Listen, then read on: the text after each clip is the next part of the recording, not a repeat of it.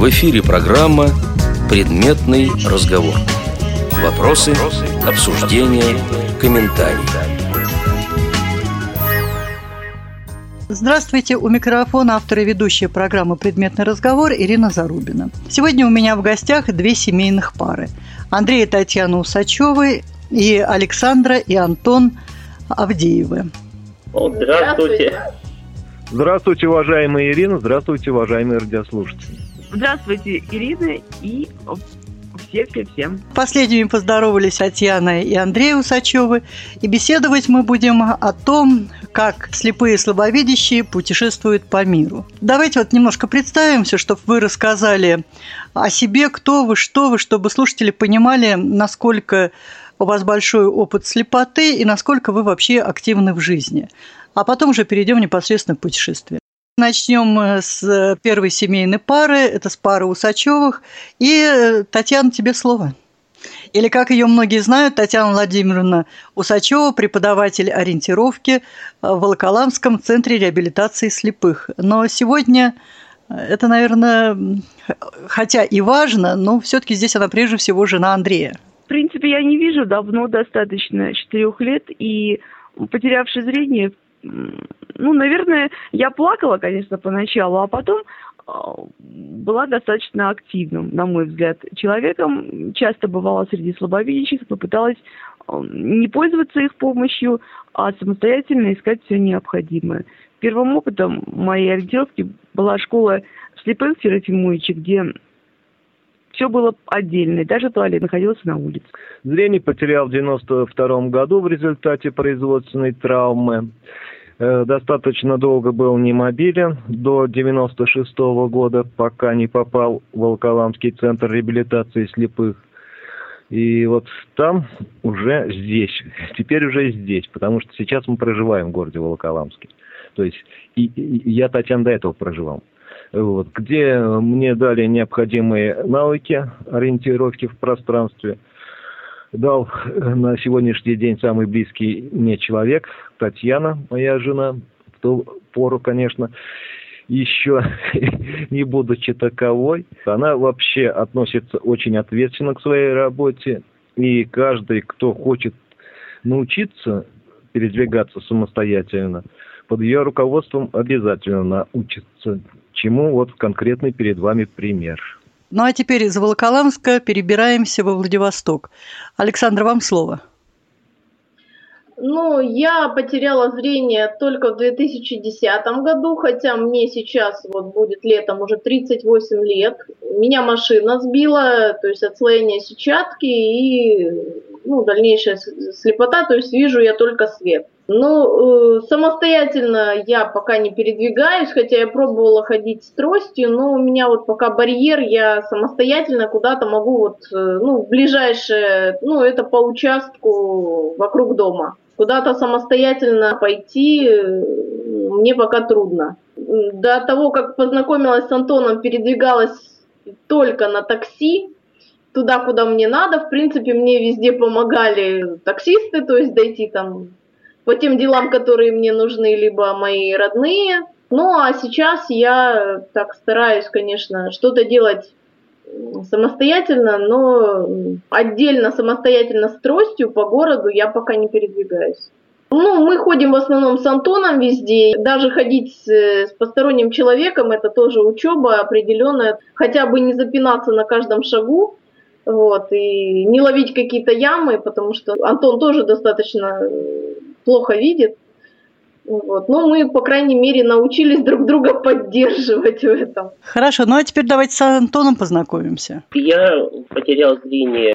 Честно сказать, я не понял даже, что я его потерял. Единственное, ту картинку, которую я помню из хорошего зрения, это э, я сижу на где-то второй парте с конца в классе, и на доске вижу надпись там x плюс 4 равно 7. Вот это вот единственная картинка, которую я помню из хорошего зрения. Это еще было в школе, в первом, по-моему, классе. Да. Вот, это вот я помню еще эту картинку, потом я уже ну, что-то вижу, что-то не вижу. У меня 4% один класс видит и 2 второй класс видит. То есть 4 сотых. Вот у меня такое зрение, и в принципе я к нему привык, наверное, так. То есть привык, приспособился. А с тростью я не хожу, как бы, ну, не вижу, не вижу для себя сильно помощи. Хотя, с другой стороны, я тут месяц ходил с тростью после того, как сломал ногу. Удобная вещь, я хочу вам сказать. Останавливаются машины, уступают место. Можно пощупать ступеньку, которая перед тобой. Штука удобная. А так, я достаточно спокойно передвигаюсь по городу и, в принципе, сильно не теряюсь. В каком-то большом пространстве могу найти тот выход, переход, заход, пересадку, высадку, таможню. Все это найти можно. Ну а теперь вернемся опять в Волоколамск. И я хотела бы, чтобы Татьяна, Андрей рассказали вообще, как им пришла в голову мысль начать самостоятельно путешествовать сначала по России, а потом и за пределы России. Ну, Андрей э, путешествовал по зрячей жизни, а я-то еще, учась в ВУЗе, мечтала побывать где-нибудь, но, к сожалению, в те 80-е годы слепых не выпускали за границу. И был такой случай, когда мы пришли с подругой в турбюро, они сказали нам, что ничего нет, когда уходили, они ей дали бумажечку, типа, того, если ты придешь одна, то, пожалуйста, а вместе, типа, с слепой никуда не поедешь. Ну, а потом у нас как может быть многим известно, была собака Рица. И в 2010 году она умерла. Для нас это была большая травма, собака-проводник. И похоронив ее, немножко ну, попереживав, погоревав, мы решили переключить свое внимание на другую сферу. Вот э, то, что касается путешествий по России, не то, что это как бы мы специально озадачили цель, а давай попутешествуем. Просто сама по себе жизнь заставляла путешествовать по России. Я родом из Ульяновска. Когда была жива мама, бабушка, все-таки хотелось их навещать. И вот мы периодически э, летом ездили в Ульяновск, потом из Ульяновска в деревню к бабушке – а потом, опять же, вы все знаете, что раньше довольно-таки часто предоставляли санаторные путевки незрячим. Нужно было добираться до Геленджика. Э, Татьяна у меня с большим опытом путешествия вслепую. И как-то так пару раз с ней проехал, потом я тоже обрел необходимую уверенность и потом вполне комфортно и беззаботно мы передвигались по нашей стране. А потом уже, вот как Татьяна сказала, случилось так, что пришло время Рице уходить, она ушла, и у нас очень долгое время было угнетенное такое, такое состояние, депрессия. И вот мы решили, чтобы выйти из этого депрессивного состояния, э, как-то перебить каким-нибудь сильным эмоциональным впечатлением, мы решили, а почему бы нам не начать путешествовать за границу нашей любимой Родины. И вот выбрали для первого путешествия Тунис. И, в общем, Тунис помог нам выйти из депрессии. А сколько стран вы уже посетили? Совместно с Татьяной мы посетили 11 стран, по-моему. Если считать Абхазию, то 12. Вот ближнее зарубежье. Ну, почему совместно с Татьяной? я говорю, потому что я путешествовал еще по зрячей жизни. Тяга к путешествиям родилась еще до моего рождения у меня. Вот. Получилось так, что мои родители, зачав меня, решили поехать осваивать целину. И приехав э, в Казахстан, Э, родив меня там, немножечко побыв, решили вернуться назад. То есть я начал путешествовать еще в младенчестве. Потом путешествовали со школьными э, группами. То есть раньше, по-моему, сейчас эта тенденция снова есть, экскурсион для школьников. То есть ездили классами, ездили в Волгоград, в Крым. Потом Родина отправила меня путешествовать на два года за границу в группу советских войск в Германии. Ну а после службы в армии я уже, так сказать, самостоятельно э, путешествовал. Э, посетил Румынию, Венгрию, Болгарию, еще когда они были социалистическими странами. А Татьяна до встречи со мной путешествовала как по России, так и за границу. Все-таки она говорит, что их не пускали. Но вот в Польшу-то они съездили, по-моему, с группой эсперантистов. А совместно с ней мы посетили, как я уже сказал, на сегодняшний день будем считать все-таки 12 стран. Все-таки Абхазию мы признаем независимым государством. Ну хорошо. А теперь опять переезжаем во Владивосток.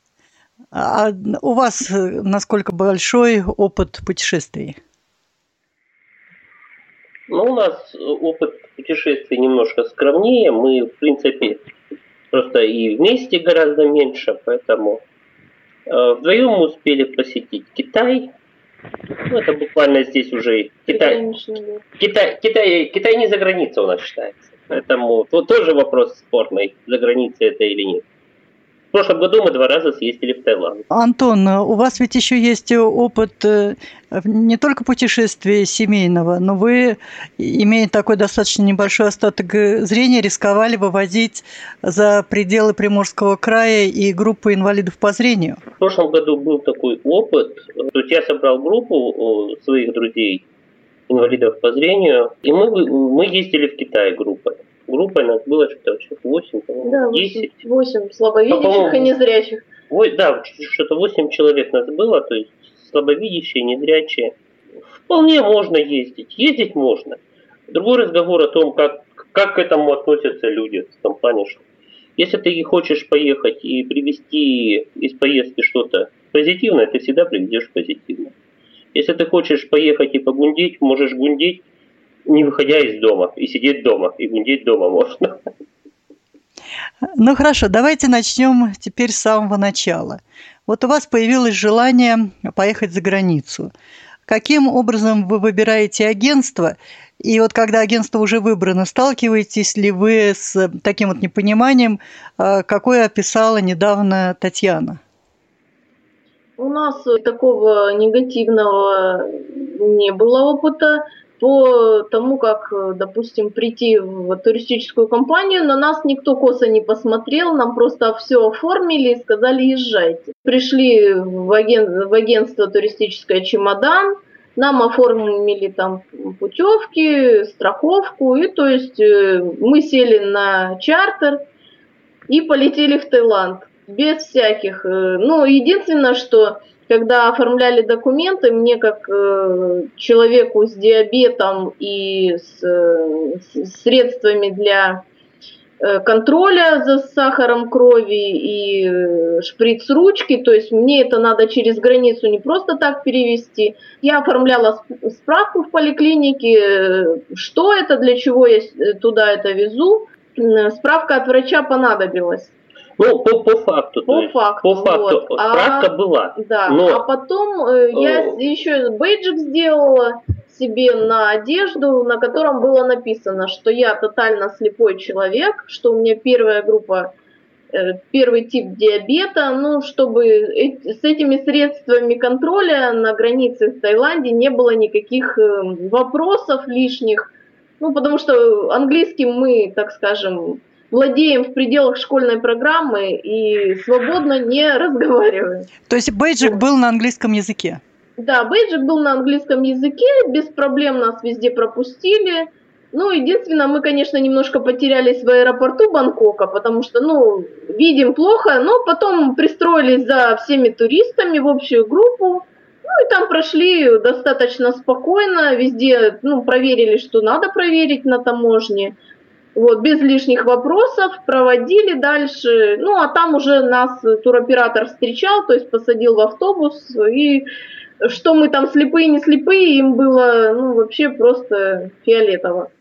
А службой сопровождения вы не пользовались? Службой сопровождения мы пользовались только в нашем аэропорту, то есть мы пришли во, во Владивосток, когда туда ехали, мы пришли в кабинет для маломобильных граждан, и нас уже без очередей, то есть не со всеми туристами, а отдельно пришел человек, который нас везде провел без очереди, нам так понравилось, посадил в самолет, сказал доброго пути, и, в общем, мы полетели в Бангкок. В Бангкоке, ну, уже там прошли таможенный контроль, все-все-все, также сели в автобус э, и в гостинице к нам тайцы очень хорошо относились в плане того, что они поняли, конечно, что мы плохо видим, но э, от того, что мы плохо видим, мы не стали как бы менее желанными гостями в их стране. Везде нам помогали. В очках заходишь в торговый центр, там тебе сразу бегут на помощь. сразу подают руку там у эскалатора, еще где-то. Ну, у них, видимо, принято, да и у нас принято, то есть если ты идешь с тростью и в очках, помогут все абсолютно. Очень важно, что вы сказали, и у нас тоже помогает. Вообще я... Да, у нас тоже очень много помогают. У нас помогают в магазине, особенно если подойдешь с тростью к какой-нибудь дорогой витрине, к тебе кинутся все абсолютно. И помогут в том числе, то есть могут прочитать ценник. Все, что попросишь, любую помощь, не стесняться за ней обращаться, и люди очень, так скажем, ну, даже стараются помочь, не просто э, вот, помогают от того, что ты их попросил, они даже стараются тебя где-то поддержать, куда-то направить, что-то объяснить. То есть все, что написано там на табло, и ты, естественно, это не читаешь, тебе все объяснят, что, как, где, зачем.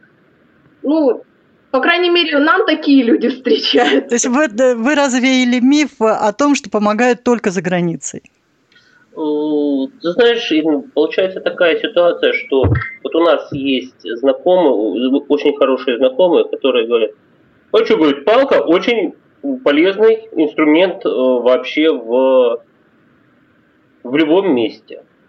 Говорит, пошли гулять в ботанический сад, ну, там два тотально слепых было э, товарища, пошли гулять, а там дорожки, у нас в ботаническом саду дорожки, они ничем не ограничены, то есть Просто направление и направление. Вот они заблудились. А как выходить отсюда? О, оба достали палки и пошли с тропинки куда-то совершенно во враг. Э, ну, тут же буквально в течение там двух-трех минут. Э, ребята подхватили, э, говорят, ребят, вы куда? Вам куда? А зачем? То есть люди начинают общаться. Начинают общаться, а в общении всегда можно найти э, правильное направление. Их, мало того, их посадили на машину, их довезли, то есть люди получают то, чего они хотят, если они чего-то хотят. Если они ведут себя по-человечески. По-человечески, да. Если вы ведете себя по-человечески, по-человечески, к вам человеческое отношение. Точно так же в магазине, когда говорит, захожу в магазин и палкой начинаю стучать по витринам, тут же мне под, под, подсказывают, под, подходят продавцы и начинают помогать. Вот и все. Это, в принципе, это достаточно просто. Но сейчас мы, прежде чем перейдем в Волоколамск, я похвалю ваш аэропорт. Я видела в России много аэропортов.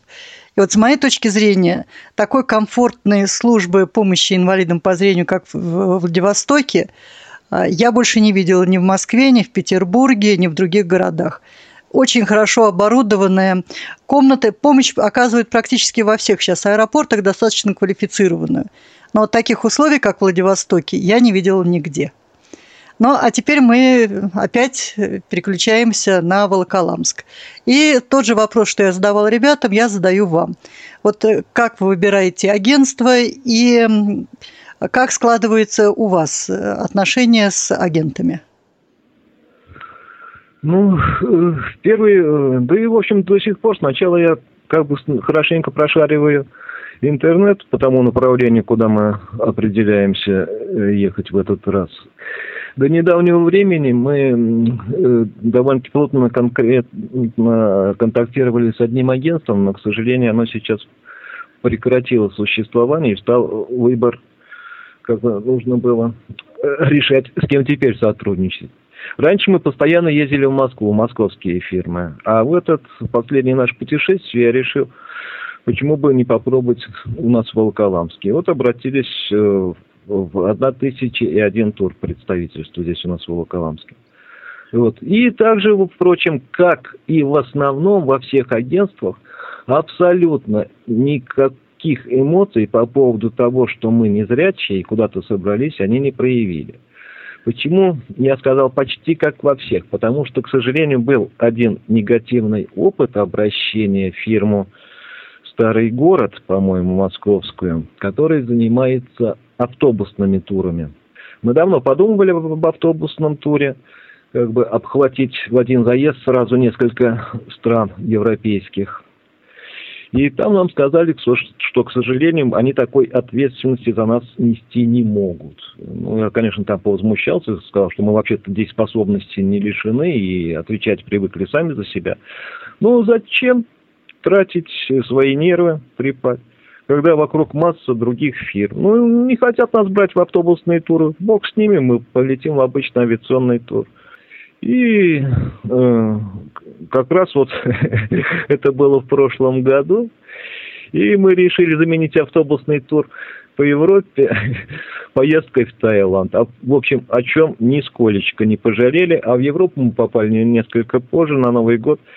Э, просто ездили в обычный тур в э, Прагу, в Чехию, решив так, что мы покупаем только тур без экскурсий.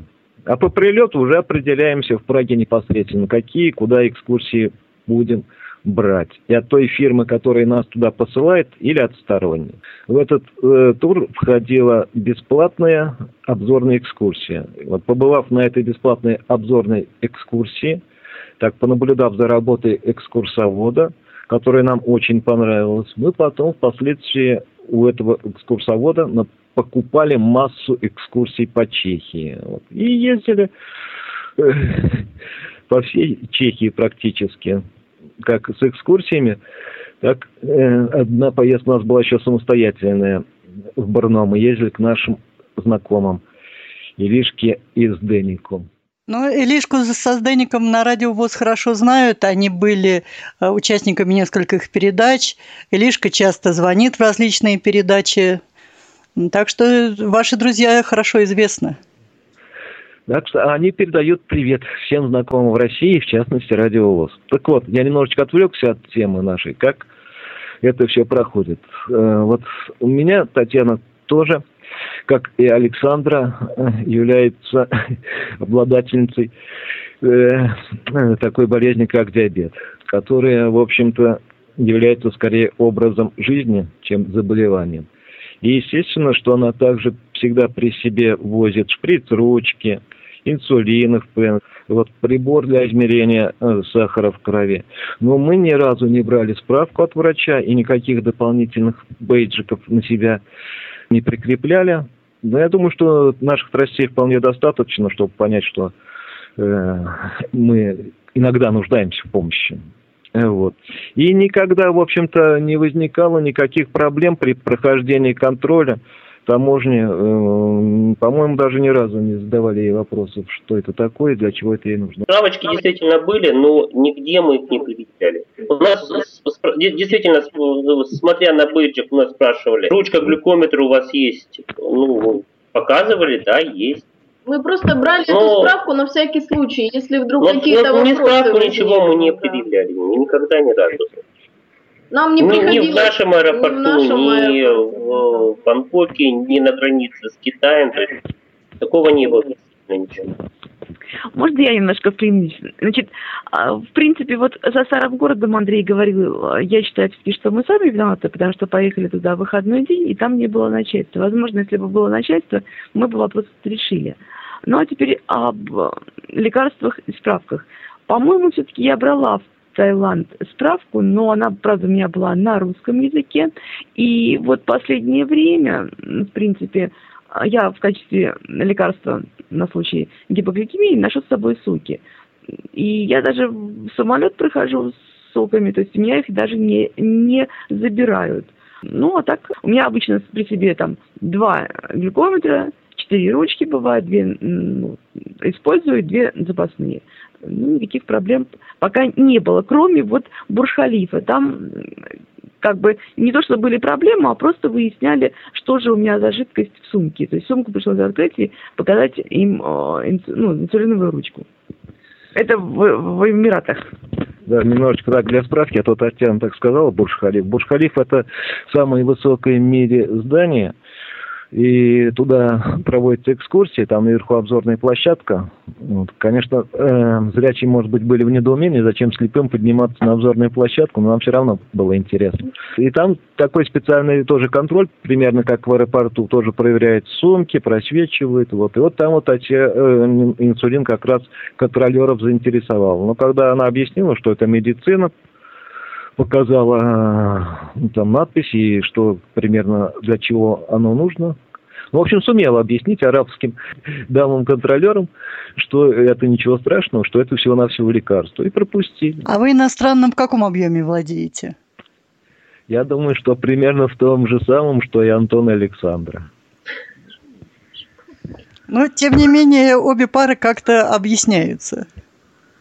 Если люди хотят друг друга понять, они всегда поймут и договорятся. В эфире программа «Предметный разговор». Вопросы, обсуждения, комментарии. Вот и из нашего опыта, первый раз мы ездили в Таиланд, когда мы ездили вдвоем. То есть я знаю английский так немножечко, Саша знает, ну, знает английский чуть-чуть. А, а второй раз мы ездили э, в, в тот же самый Таиланд с преподавателем английского языка. Так вот, мое наблюдение со стороны. Да, я повесил все общение э, с тайцами на преподавателя английского языка. Так вот, она говорит два слова по-английски, три по-русски, и все остальное показывает руками. Тайцы понимают великолепно. Вот это мое наблюдение лично.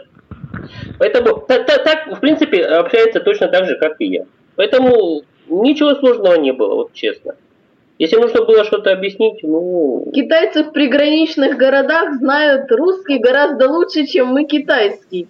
Ну, Поэтому там вообще проблем не возникает что-то объяснить. Ты куда-то заходишь в торговый центр, магазин, какой-то салон и так далее, и так далее, все, что входит в экскурсионную программу, там тебе, пожалуйста, на достаточно хорошем русском языке китайцы объясняют буквально все, даже историю своего государства. Мы были в нескольких музеях китайских, на площадях, они прекрасно говорят по-русски, гораздо лучше, чем когда-либо мы будем говорить по-китайски.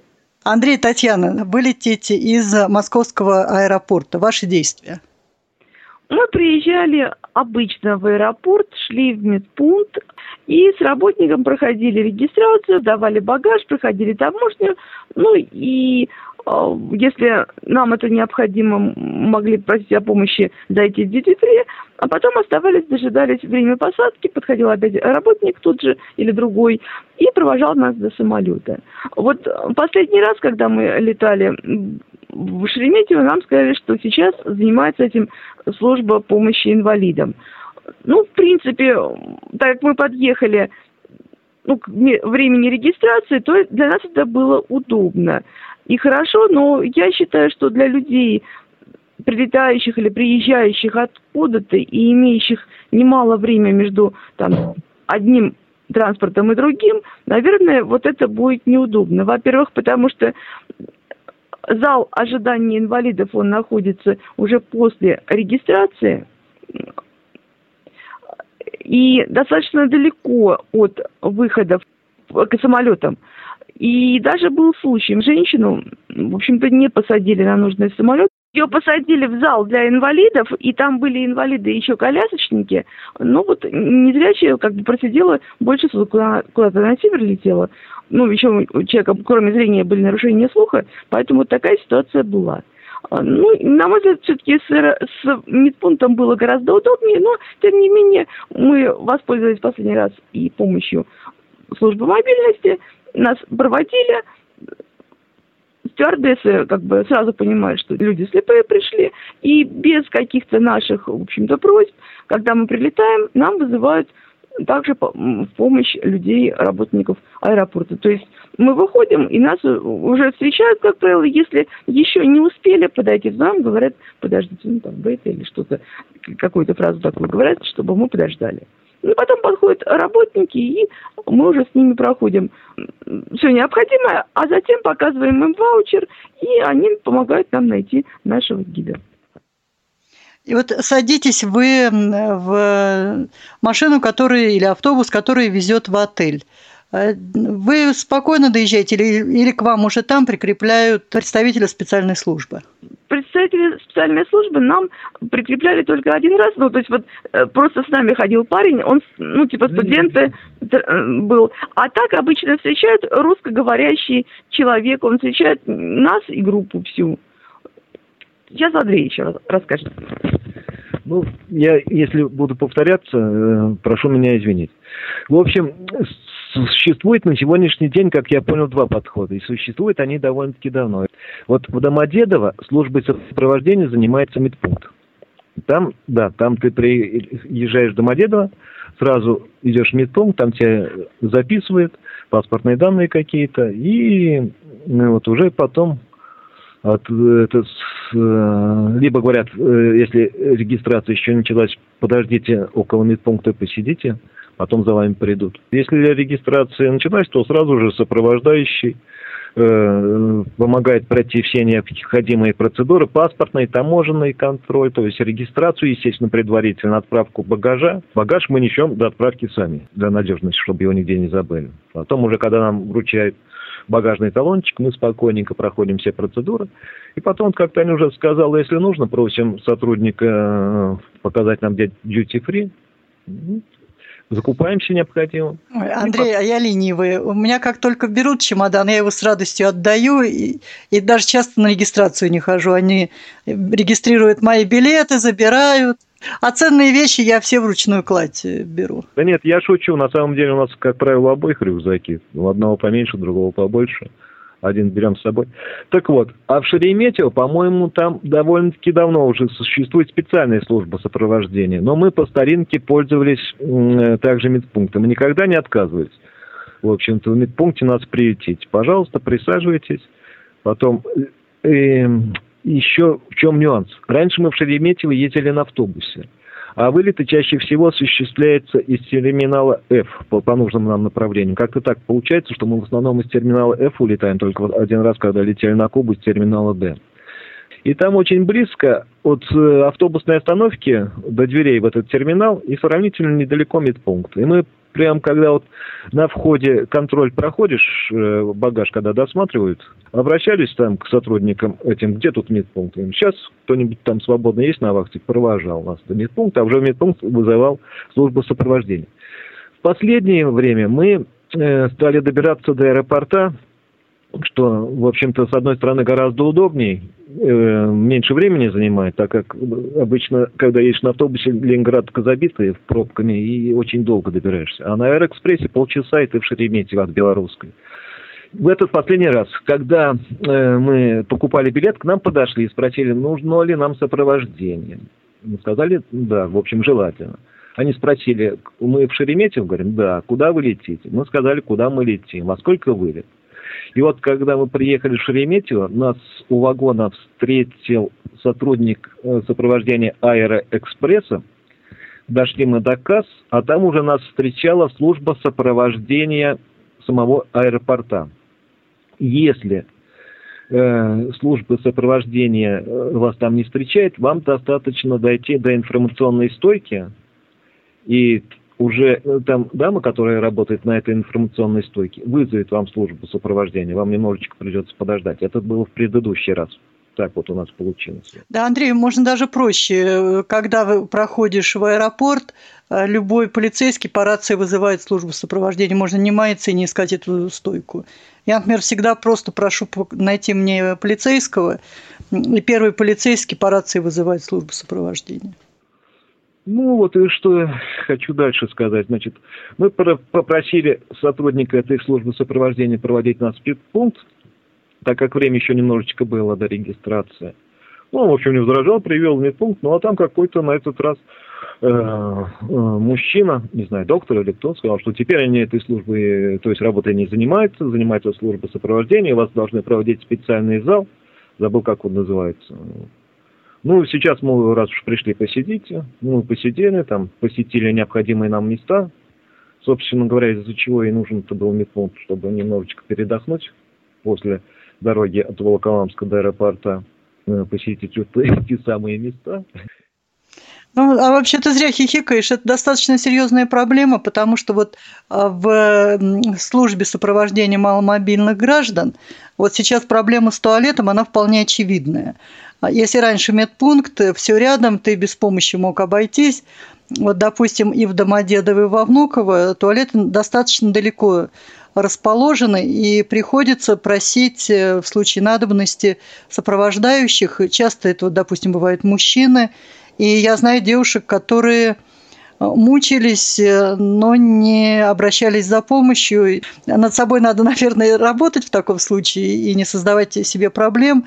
Но, тем не менее, вот такая проблема появилась с открытием этой службы один из тех показателей, про которые говорила Татьяна, что пользоваться медпунктом было не А вот в Владивостоке службе сопровождения этой проблемы нет. Ну, да, хотите, я вам расскажу, какая там проблема. Вот. Сдам, сдам свой аэропорт с потрохами. Значит, э, у службы сопровождения есть свой туалет. Действительно, он есть.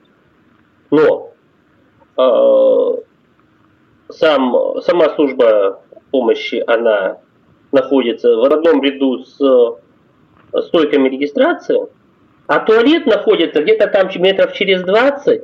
Для инвалидов он приспособлен. Там есть поручни, там есть, ну, для колясочников, чтобы вот пересесть, вот эти вот все приспособы там есть. Антон, вот. но 20 метров – это не другой этаж, как э, вот Я последний согласен, раз было в Домодедово. Ну, извините, ну у нас пока на одном этаже, да. Но у нас сейчас а столько регистрации для инвалидов вот, отдельно. Мы, мы, еще, мы еще не пользовались ну, вот этой стойкой, только слышали о ней по радио, по-моему, или по телевизору. Да, что у нас появилась стойка регистрации Но отдельно для инвалидов стойку, и да. Э, маломобильных граждан, то есть они могут без очередей подойти сразу к стойке, их регистрируют и уже провожают в комнату маломобильных граждан. А там уже без очередей, естественно, садят тебя в самолет, и это так приятно, что когда мы летели не одни, а с моей сестрой и племянником, мы их записали нашими сопровождающими, и нас все равно без всех очередей отправили в самолет. Но я из Владивостока тоже летела со встречей коллегой, и нас э, проводили без проблем. Ну хорошо, возвращаемся опять в Москву. Андрей, э, вот вы прошли, зарегистрировались, что дальше? Зарегистрировались, потом, опять же, с сотрудником службы сопровождения проходим э, паспортный, таможенный контроль. И уже оказавшись, так сказать, за границей нашей Родины, на такой на нейтральной территории, там опять же вот э, сотрудник сопровождения спрашивает, надо ли нам куда-нибудь там в туалет, допустим, хотим ли мы пойти в зал для инвалидов или просто пойдем уже э, к месту, где осуществляется посадка на самолет, то есть где ожидается, э, когда начнется посадка на самолет. Вот. Ну, зал э, находится не совсем, как вот Татьяна уже говорила, близко к э, местам посадки. Поэтому мы, как правило, говорим, что лучше пойдемте к месту посадки. Вот. Но предварительно зайдем в duty free, как я уже говорил. Заходим в duty free, покупаем, потом подходим, находим свободные места, нас сопровождающий оставляет и говорит, когда начнется посадка, я подойду. И там, в зависимости, если много времени остается, Татьяна еще может самостоятельно побродить по ближайшим дьюти-фришкам. Если времени остается мало, мы просто сидим, ждем. Когда начинается посадка, как правило, появляется сопровождающий, как правило. Но вот последний раз мы что-то его не дождались и решили самостоятельно. Ну, это же все достаточно близко. Слышно, где там народ стоит в очереди, где там проверяются эти посадочные. Вот. И мы просто подошли к тому месту, нас пропустили. Э, к нам подошел э, служащий, который, по-видимому, э, вот как раз осуществлял проверку, проверил наши посадочные, довел до входа в самолет, там нас приняли стюардессы, показали наши места, мы сели. Я хочу сказать, что вот как только вы приезжаете раньше в аэропорт, а сейчас уже на уровне посадки в Аэроэкспресс, вы попадаете в своеобразный конвейер. Мы попадаем в своеобразный конвейер. Люди нас постоянно передают э, друг от друга служба, службы. Вот и э, выпадаете вы из этого конвейера уже по, по прилету назад домой, когда выходите э, со станции Аэроэкспресса около метро. Вернее, сейчас уже до метро доводят, даже вот от Белорусского. Вот. Ну, а теперь по порядку. Значит, по прилету, как Татьяна уже сказала, либо нас уже ожидают у трапа или у кишки, которые соединяют самолет – с аэропортом, либо нам приходится немножечко подождать. Приходит местная служба сопровождения, которая в обратной последовательности, опять же, про, э, ходит э, с нами все процедуры, паспортный, таможенный контроль, получение багажа, и э, сопровождает до гида встречающей страны. Все. Там уже становимся, как правило, обычными туристами, то есть на общих основаниях. Никаких там дополнительных сопровождающих, как правило, к нам никто не представляет, кроме вот последнего раза. Последний раз, когда мы летали в Индию, сейчас еще немножечко отвлекусь. Иногда задают вопрос. Вот э, та турфирма, которая нас отправляет, сообщает о том, что прибудут не совсем обычные туристы или не сообщает. Бывает по-разному. Бывает сообщает, бывает не сообщает. И иногда может быть на лицах встречающих гидов так, наблюдается легкая растерянность, но это ни, ни в коем случае не ставит в тупик или в шок какой-то они достаточно быстро э, адаптируются, видят, что мы люди достаточно самостоятельные, носить на, на руках не надо. И а, практически так же, как зрячим туристам. В последний раз э, как раз фирма, отправляющая нас в Индию, сообщила той фирме, которая должна была нас встречать и обслуживать по ходу нашей программы экскурсионной. И вот должен отдать им должное, они поступили очень мудро. Они пригласили для временного сотрудничества одного близкого студента, изучающего русский язык, который был нашим сопровождающим на протяжении всего тура. То есть э, у нас был общий гид Санджив, и был наш личный сопровождающий Джавид. Это было включено в стоимость путевки или вы оплачивали его услуги дополнительно? Это была добрая воля встречающей нас стороны. То есть он проходил бесплатно практику русского языка? Я не знаю, каким образом они оплачивали его услуги или не оплачивали. Он сказал, что ему очень полезно пообщаться с носителями русского языка.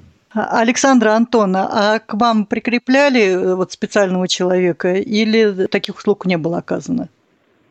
Вы знаете, когда мы ездили в Таиланд, нет, мы ездили на общих основаниях, то есть да, мы пользовались службой сопровождения в аэропорту, ну, в принципе, примерно то же самое, что Андрей рассказывает, да. Службой сопровождения и во Владивостоке, и в Бангкоке. В Бангкоке мы тоже пользовались один раз. Дело в том, что можно я перебью? Первый раз, когда вдвоем, мы поехали не со всей группой в автобусе, а решили Нет, это когда, когда мы ехали обратно. Да, когда мы ехали уже из Бангкока во Владивосток, мы поехали в аэропорт на такси.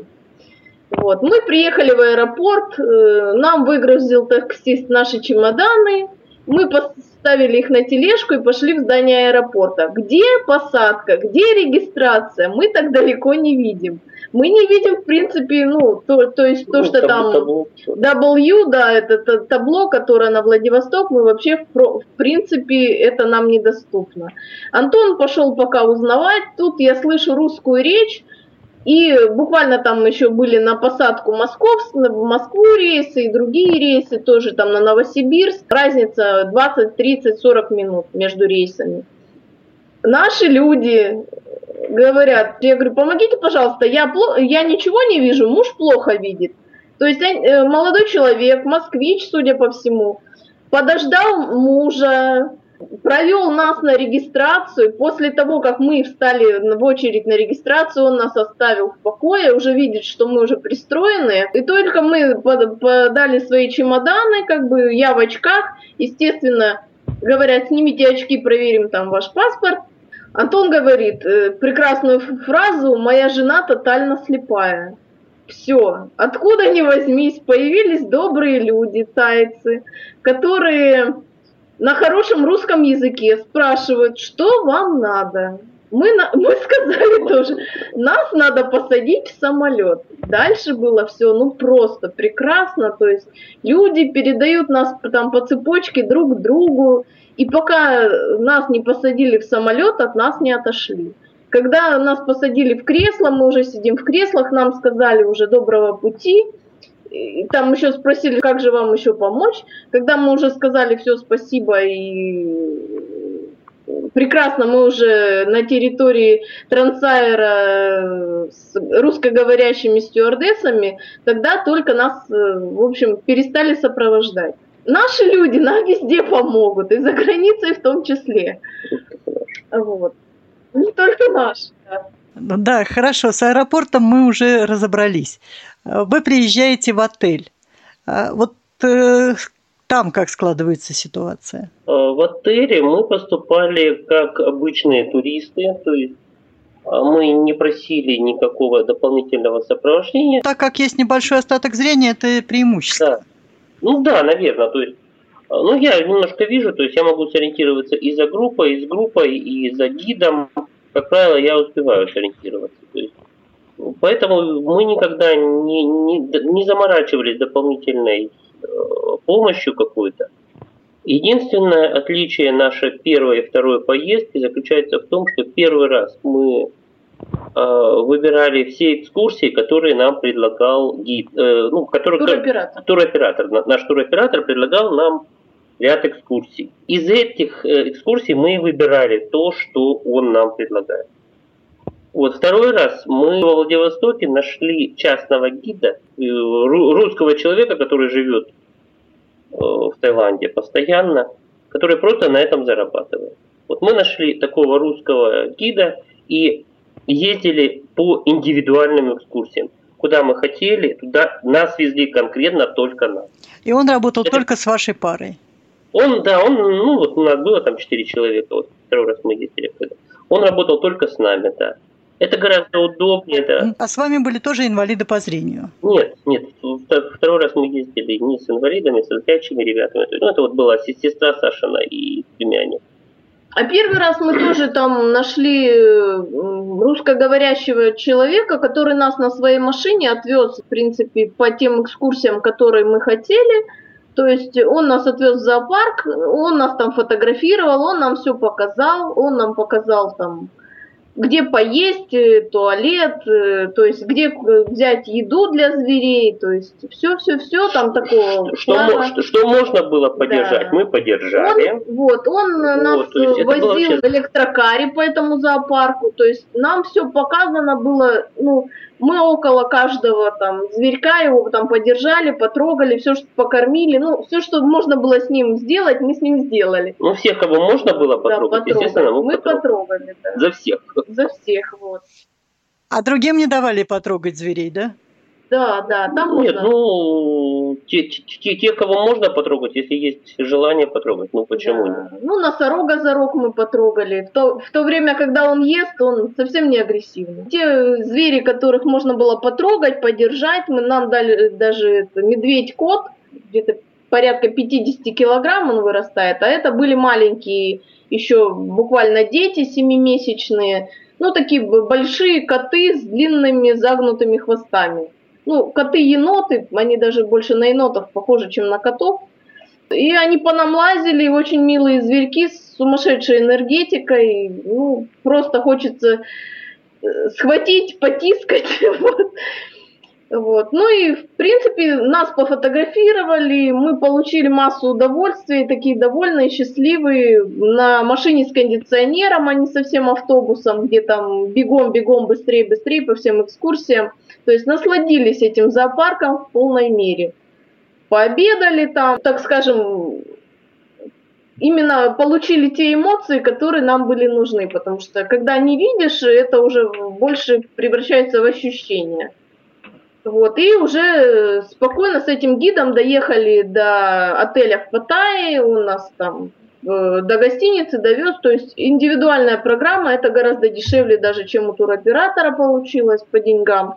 Ну и мы, собственно, довольно счастливые приехали и сказали, что в следующий раз мы будем нанимать только частных гидов, ни с какими туроператорами, ни на какие экскурсии большой поток туристов, и всех надо быстро обслужить, и это больше превращается в беготню, чем в экскурсионную программу.